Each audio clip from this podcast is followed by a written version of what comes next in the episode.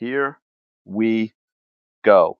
Welcome once again to another episode of the Soccer Specialist Podcast.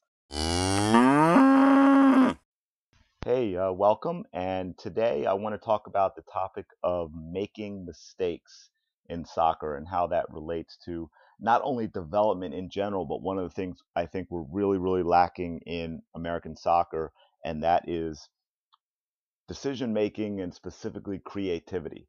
First, coaches, coaches, coaches, and parents, please, please, please, please constantly encourage your players to make mistakes. They need to be trying new things in practice all the time, every practice. They will not get better if they're afraid to make mistakes.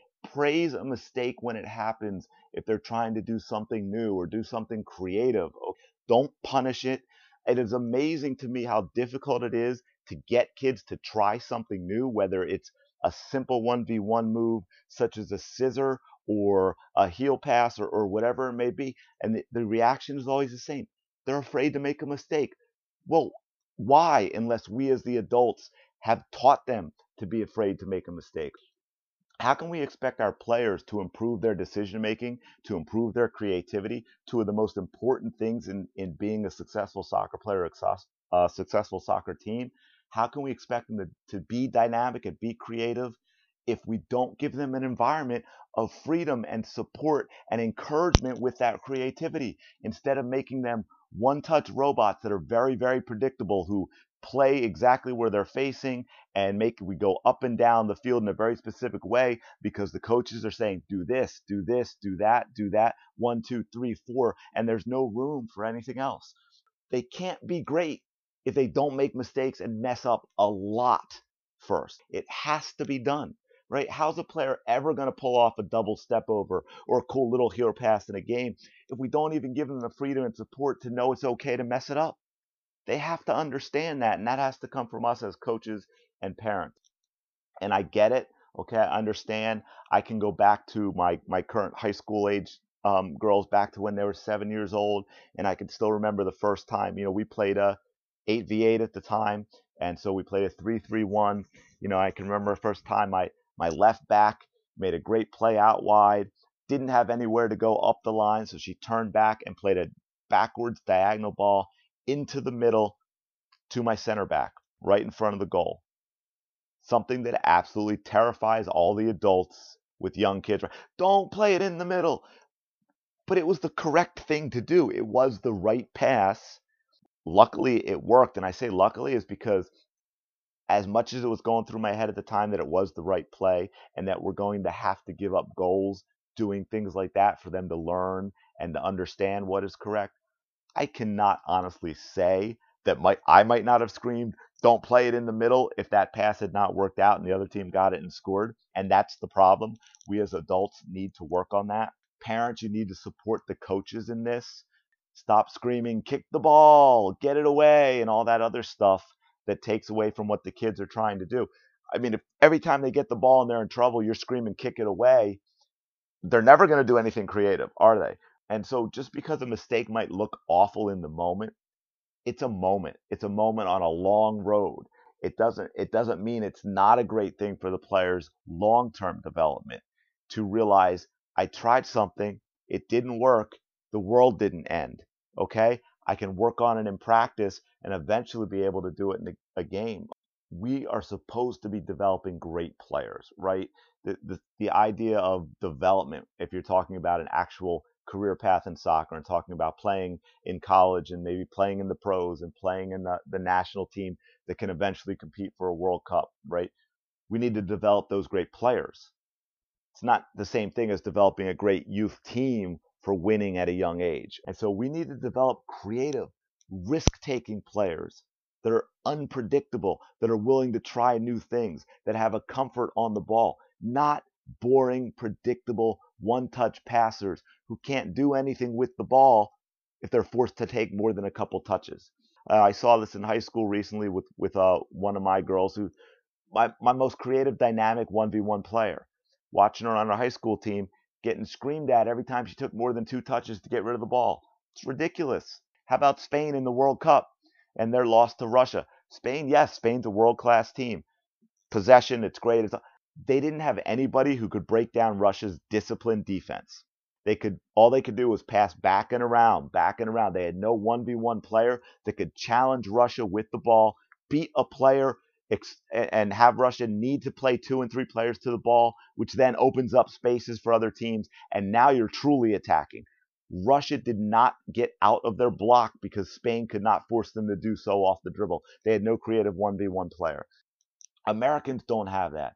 We've never had a true creative 1v1 player. And that's not a knock on your Landon Donovans or your Clint Dempsey's. They're fantastic players. Clint was Clint's pretty creative. He's willing to try any anything. So maybe we've had one, but not truly world class. Not not the type of player you're talking about that's going to lead a, a national team deep into a World Cup. And you never will if the players are afraid to make mistakes when they're 9, 10, 11 years old. They're never going to develop the creativity they need. They're never going to develop the decision making they need if we don't allow them to be creative, if we don't allow them to make mistakes, if we don't allow them to play games and make their own decisions. Yes, we have to teach them the concepts, we have to teach them the principles, but we have to get away from the pass has to go from this player to that player to that player in a specific order, in a specific place on the field, because that's how we do it. We've got to stop doing that. We've got to stop calling ball um, 1v1 players selfish ball hoggers because that's not necessarily the case. We need them to develop those skills. Then we can take that and, and explain and teach how you can be a good 1v1 player that helps the entire team. When a 1v1 player can beat one or two players off the dribble, it doesn't mean they're always dribbling the goal and shooting. You've now created chaos amongst that defense. You've broken them down. They can't be disciplined because they have to send players to the ball. That opens up spaces for runs for other players to make.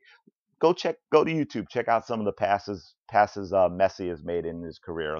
Unbelievable. Okay, so we've got to get away from what we've done to these kids. We've conditioned them to fear mistakes. We've got to encourage them to play on their own. There's where you're going to get some, some creativity. Get the kids out knocking the ball around with each other, playing 1v1, playing 2v2, without adults, without coaches. Coaches encourage your players to make a move with the ball. Now, this specifically 1v1, but if you can get them to start trying moves in 1v1, that can carry over into all their other decision making and all their other creativity. Force them, say, look, when you get a ball, whatever you're doing, in a, have some time with small sided games, 2v2, 3v3, and say, hey, when you get the ball, you must make some type of 1v1 move. You know, scissor, step over. You can even just give them a couple, okay? Scissor, step over, lunge fake, you know, uh, Cruyff if they're if they're old enough and and skilled enough to do it. Whatever it is, say they can't get rid of the ball till they do. So they're also going to work on shielding, keeping control of the ball in tight space is also important. One thing, uh, this is a quote from uh, Morgan Andrews, and someone sent this to me. I can't remember who, but it was the thing about soccer is that it's a creative sport. You don't have to stick to one play. You don't have to stick to passing it to one person. You can do what you want with the ball and do what you want with your passes. That's why I fell in love with it. I fell in love with the creativity. So very true. Soccer is the ultimate team sport that is a player sport, right? You have halftime. That's it. You have no timeouts. You have no stoppages. The rare times when you ask for 10 yards or there's an injury, you get a second whistle. But you know, free kicks, throw-ins, whatever it is, the game never stops. So it's all about the players. You know, even again in the simple act of, uh, I'll, I'll, wrap it up with this: in the simple act of uh, beating a player one v one endless number of ways to manipulate the ball, right? Move the defender and blow by them. Players aren't going to do that if they're afraid to make mistakes or are constantly told to get rid of the ball or they're yelled at for being a ball hog when they try and beat a player 1v1. Okay, so hopefully you take something of this with it. parents listening.